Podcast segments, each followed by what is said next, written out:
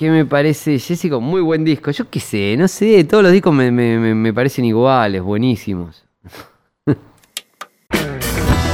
Soy Dárgelos, cantante, compositor de Babasónicos.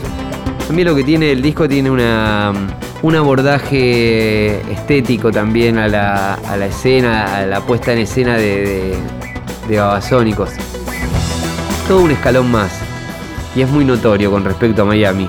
Compositivamente, la producción, la generación de escenario, las canciones que ya están muy en la sintonía de lo que la banda requiere. Vamos respondiendo a la, a- la dinámica de lo que nosotros no, no- nos gusta hacer.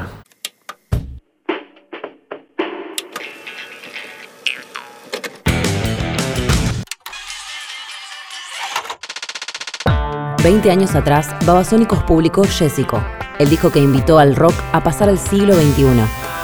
Hasta el día de hoy, sus canciones continúan actuales, presentes, calientes. ¿Cómo nació el álbum que transformó el rock argentino y la escena latinoamericana? ¿Qué piensa la banda cuando lo escucha dos décadas después? A lo largo de cuatro episodios, vamos a escuchar la historia de Jessico en la voz de Babasónicos. Esto es Tan Freak y Tan Popular. Jessico, 20 años. El primer podcast oficial de Babasónicos. Episodio 1. Tóxica. Con todo en contra.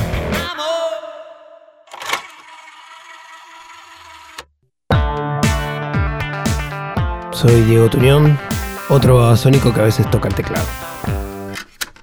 En Jessico pasaba algo que es bastante interesante, que era, nosotros ya teníamos 10 años de banda, 9 años de banda, se nos va el manager, se va un miembro invitado.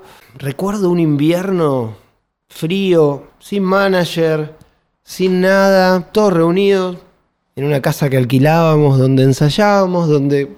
Y habían transcurrido nueve años, estamos bien, estamos mal, o sea, podría haber habido un cierre. De hecho, uno mencionó, ¿por qué no nos tomamos seis meses de vacaciones o algo así? Todos nos miramos diciendo, decidimos afrontar la situación haciendo solo unos pocos shows. Soy Diego Castellano, muchos me conocen por Panza, toco la batería principalmente. Nosotros veníamos como en una exploración artística muy amplia, sin ningún tipo de límite de nada. Y bueno, nos agarra el año 2000, la compañía nos devuelve el contrato, se va nuestro manager Cosme, el DJ Pegging se, se separa de la banda. Entramos como en el año 2000 como una especie de meseta tratando de encontrar un nuevo rumbo.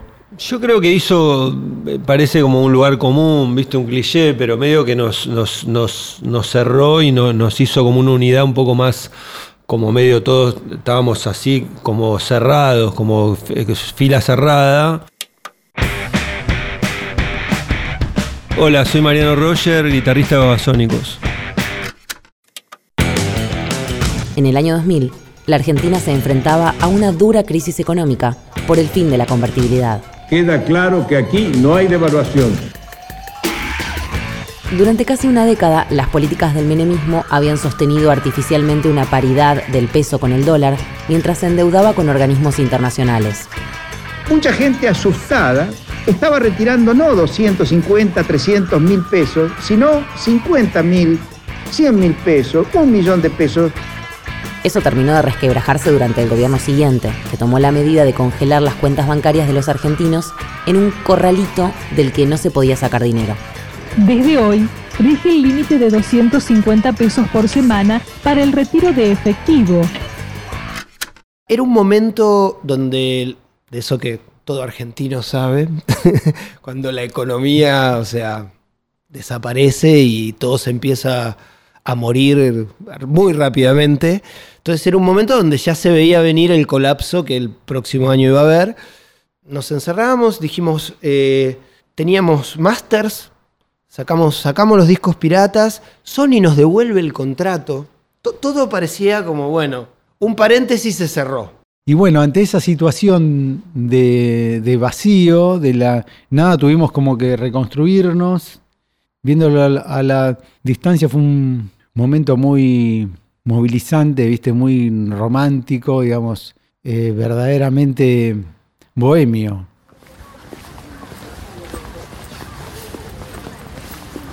Se nos ocurre hacer Miami versus Pasto, Miami versus Transesoma, Miami versus Dopádromo, Miami versus Babasónica. Y eso básicamente, eso más supongo que un par de shows, sería en Córdoba, algo así, eso es, es todo ese año de shows que igual por la situación económica pocos estaban pudiendo tocar y todo eso.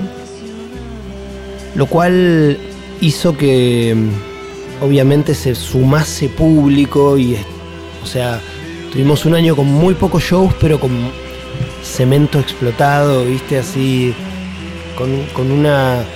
Nada, se sentía que todavía había mucho fuego en la relación Babasónicos y su público. Y, y- fuego dentro nuestro y bueno, nada, como ganas de, de hacer las cosas. Nosotros veníamos de un de récord de convocatorias, cada vez más, cada vez más. Nos tuvimos que, quizás creo que ir de cemento ya porque eran, ya lo llenamos y, ya, ya se- había sido cuatro cementos llenos durante Miami y ya empezaban a ver todos los, eh, inconvenientes que, tenés cuando los lugares no son manejables para la cantidad de público que eran, ¿no? Eh, 2.500 personas no eran manejables adentro del cemento y nosotros estábamos metiendo ya 2.800. En ese momento venía, er- eran dos o tres años de recesión económica muy fuerte, de no, nosotros no éramos los, los ganadores de la, la música, no era ganadora, la música argentina no era ganadora de la etapa del menemismo, había sido el aluvión de shows internacionales abajo, va, a dólar uno a uno, todas esas co- condiciones, y, de- y también nosotros veníamos de, de editar los tres discos independientes de- del catálogo Bultaco que teníamos hasta ese momento, cuatro, y vendíamos alrededor de 10.000 copias de esos discos, donde eh, todo era para nosotros. Entonces eso nos permitía movernos con cierta libertad a la hora de generar, eh, de fabricar o financiar nuestro propio estudio. Yo no sentía miedo. Vamos a fabricar un disco, se va a vender, Musimundo, Pip. O sea, no sé, salimos a, a venderlo, lo fuimos a cobrar, teníamos un dinero. Y nada, no es que nos repartimos la guita. Fuimos, construimos ahí el estudio, digo, panza midiendo los graves, o sea, sin gastar un centavo de otros. La aparición del estudio nos dio esa, esa sensación de estar en un búnker haciendo algo medio contra la adversidad, pero, pero no relaciono, tampoco no relaciono tan directamente la adversidad con lo que terminó siendo el disco. Soy Diego Uma, toco guitarra en Babasónicos, mi banda, la mejor banda, mía. Nosotros teníamos una, una casa quinta que habíamos comprado con Adrián. Habíamos buscado durante bastante tiempo para mudarnos con Adrián. Yo todavía vivía en la casa de mis papás, en Lanús. eh, y tenía alguna plata ahorrada, otra plata que me prestó Juan Di Natale y otra plata que después nos prestó también la banda, Adrián a mí, para terminar la- algunas cosas. La casa que encontramos era una casa muy grande que quedaba en, eh, en Tortuguitas, en el barrio 5 cuadras de la estación. En un barrio que no es el barrio de Casas Quintas, es un barrio de casas más o menos normales, de, terrenos de, ¿viste? de 8 por, y- 8 por 30, no sé. Había una torre de agua que alimentaba un tanque de agua que tenía su torre. La torre era bastante grande. Dijimos, bueno, hagamos una sala acá. Y ahí estuvimos trabajando varios meses en haciendo averiguaciones técnicas de acústica, de cómo hacer que un lugar suene. podíamos armar un estudio en ese lugar de 5x5, una sala, y después en, eh, en otra parte construimos un 3 metros por 5 donde hicimos el control y el, el agujero, obviamente, eh, para, para ver de un lado al otro. Y un pasillo donde lo usábamos para que eh, Adrián y, y hay veces yo grabábamos las voces. Y Mariano. La sala era bárbara. El control, hasta ahí llegó la plata, digamos. Y nunca fue mejor ese control. Creo que tal. No sé ni si lo llevamos a pintar alguna vez. Grabamos tres discos más ahí y siempre quedó medio así. Es que era como un lugar de paso también.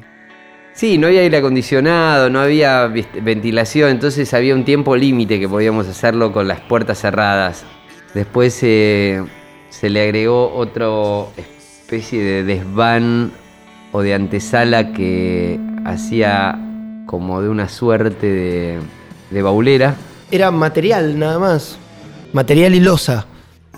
Y empezamos a estar ahí y de golpe estábamos respirando polvo. Gabo estaba involucrado también porque él, era maestro mayor de obras, entonces tenía idea de construcción, entonces él, él participó, el padre de él nos ayudó, que nos dio unos ma- materiales, me acuerdo que nos dio unas chapas que fabricaba él, que eran transparentes, que nos sirvió para el techo de lo que era el control. Para ese momento, la banda ya tenía nuevo manager, Eduardo Roca, que conocía a Babasónicos desde los comienzos. vinieron a mi programa una noche eh, antes de que salga Pasto con un cassette de cinta de metal con los discos que iban a hacer. O sea, de hecho, a algunos de ellos este, les gustaba cómo se escuchaba el aire en ese momento. La llegada de Eduardo, con quien nos habíamos ido de gira con Juana la Loca, en esas giras que hacíamos nosotros, año 99, 98, muchos shows. Subíamos un micro acá hasta Río Gallegos, volvíamos. Y habíamos ido, nosotros y Juana la Loca hicimos todos esos shows, 24 personas en un micro, con nueve camas. Y ahí habíamos, o sea, Eduardo estaba siempre en los lugares que estábamos nosotros, sobre todo al principio, y eso lo conocíamos de chico, pero bueno, ahí, ahí entró como manager. Y sí, la cosa se puso más, más veloz. Y bueno, cuando ellos eh, se quedan sin manager en el 2000, hablamos un par de veces hasta que un poco terminan coincidiendo nuestros tiempos. Eh, yo en ese momento justamente era el manager de Charlie García, era el manager de, de Virus, de María Gabriela Pumer, entonces me re seducía la situación, pero me daba miedo al principio tomar el compromiso hasta que, bueno, pude, digamos, acomodar las cosas. Y hicimos un encuentro este, tomando un café con, con Gabo, con Mariano en Recoleta, nos pusimos de acuerdo y, digamos al día de hoy esa es, es, es, la base de nuestro acuerdo 20 años después, este, sigue siendo esa charla. No, no conocíamos mucha gente que se dedique a eso, que, que, había crecido de la forma que había crecido Eduardo. Él, había, él estaba más en relación con lo que estaba pasando y estaba en un gran momento y nosotros a nuestra manera también sentíamos que lo estábamos, de hecho lo estábamos, hacíamos lugares enormes, solo que bueno, nos habíamos quedado sin estructura. Entonces coincidió. Vamos a probar un tiempo y bueno, van 20 años. Entre las primeras tareas que tuvo Eduardo Roca como manager de Babasónicos, estuvo darle forma al contrato discográfico que la banda ya había acordado con Roberto Costa, dueño de un incipiente sello llamado Tocadiscos.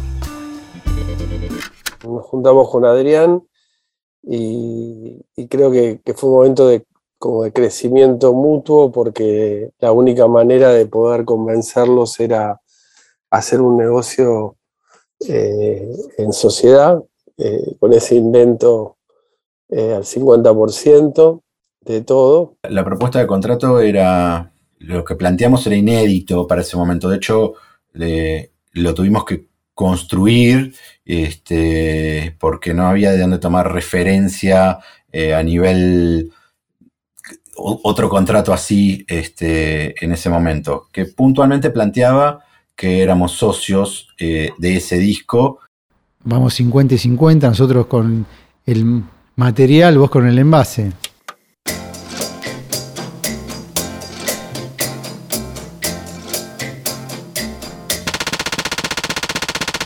Finalmente, Jessico no salió por tocadiscos porque Costa y su socio Alberto Moles decidieron crear Pop Art Discos.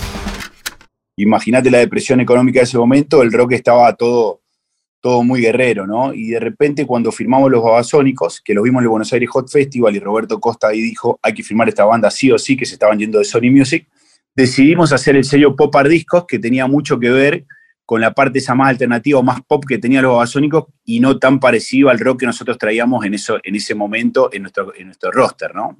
Eh, llegamos como a un punto en donde esa crisis de la industria nos afecta, pero a la vez también fue una bendición para nosotros, porque en definitiva nosotros en nuestra primera etapa con Sony, que fueron los, los primeros cinco discos que sacamos en los 90, siempre era como medio como, como difícil eh, lograr avanzar. Y en definitiva, eso que parecía que era un final, eh, terminó siendo un comienzo mucho mejor para nosotros porque de alguna forma nos asociamos en una nueva forma de hacer, de- de sacar discos. Seguramente si el disco hubiese estado una multinacional nos hubiese costado mucho más hacerlo. La realidad es que cuando el disco sale, para poner en contexto, eh, cierran en esa quincena eh, la principal cadena de distribución que era Musimundo y la segunda que era Tower, que es, para que se entienda hoy, eh, como decir que se corta internet durante un mes y desaparecen todas las plataformas durante un mes. Creo que fue el comienzo, ¿no? De, de- una historia discográfica que después fue muy exitosa. Porque teníamos muy en claro lo que nosotros queríamos hacer, pero no lo habíamos hablado entre nosotros. La idea de producción, siempre nosotros tenemos como un dogma. Bueno, ahora vamos a hacer esto, ahora vamos a hacer lo otro. Ahora Miami hicimos esto. Bueno, ahora no queremos hacer lo mismo que hicimos en Miami, ni que hicimos, porque nunca queremos ser autorreferenciales, aunque sean los mismos compositores, el mismo cantante, lo mismo guitarrista o eh, baterista y tecladista. Queríamos llegar a algo que no habíamos llegado hasta el momento, que era esa simpleza pop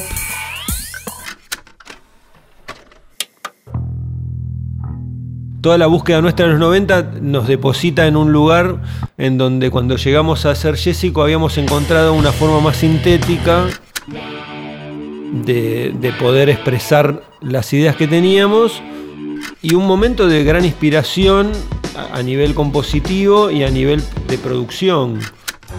Yo creo que es muy importante siempre para la para cuando no sé, cuando empecé a imaginar cómo componer música cómo hacer es bueno, tratar de hacer una música del futuro, digamos, ¿no? O sea, exageremos el presente lo más posible para pensar en qué es lo nuevo e interesante y proyectarse hacia el futuro. Por, por una cuestión artística, de ego, llamala como, como quieras, o sea, digo, y aparte porque creo que, bueno, es lo que me gusta que a mí me hagan. ¿Cómo se te ocurrió esta idea? Digo, cuando escucho a alguien que combina esas pequeñas cosas y, hacen algo nuevo, eh, eso es lo que a mí me interesa hacer. Con la mirada puesta en el futuro, la banda encontró nuevas maneras de componer, y en la mente de Dárgelos aparecían duelos de vedettes.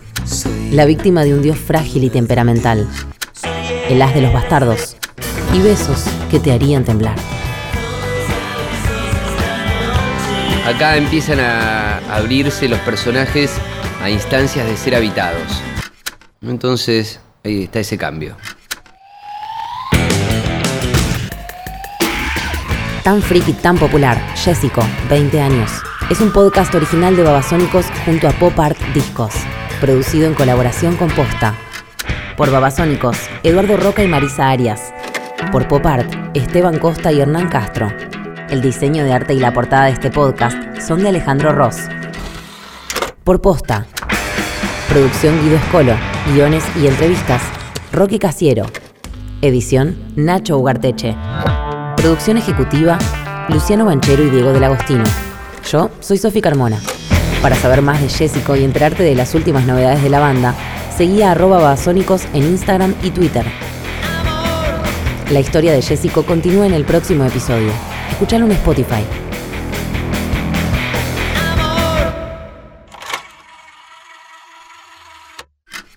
Y bueno, ¿va a venir o no va a venir eléctrico? De eléctrico.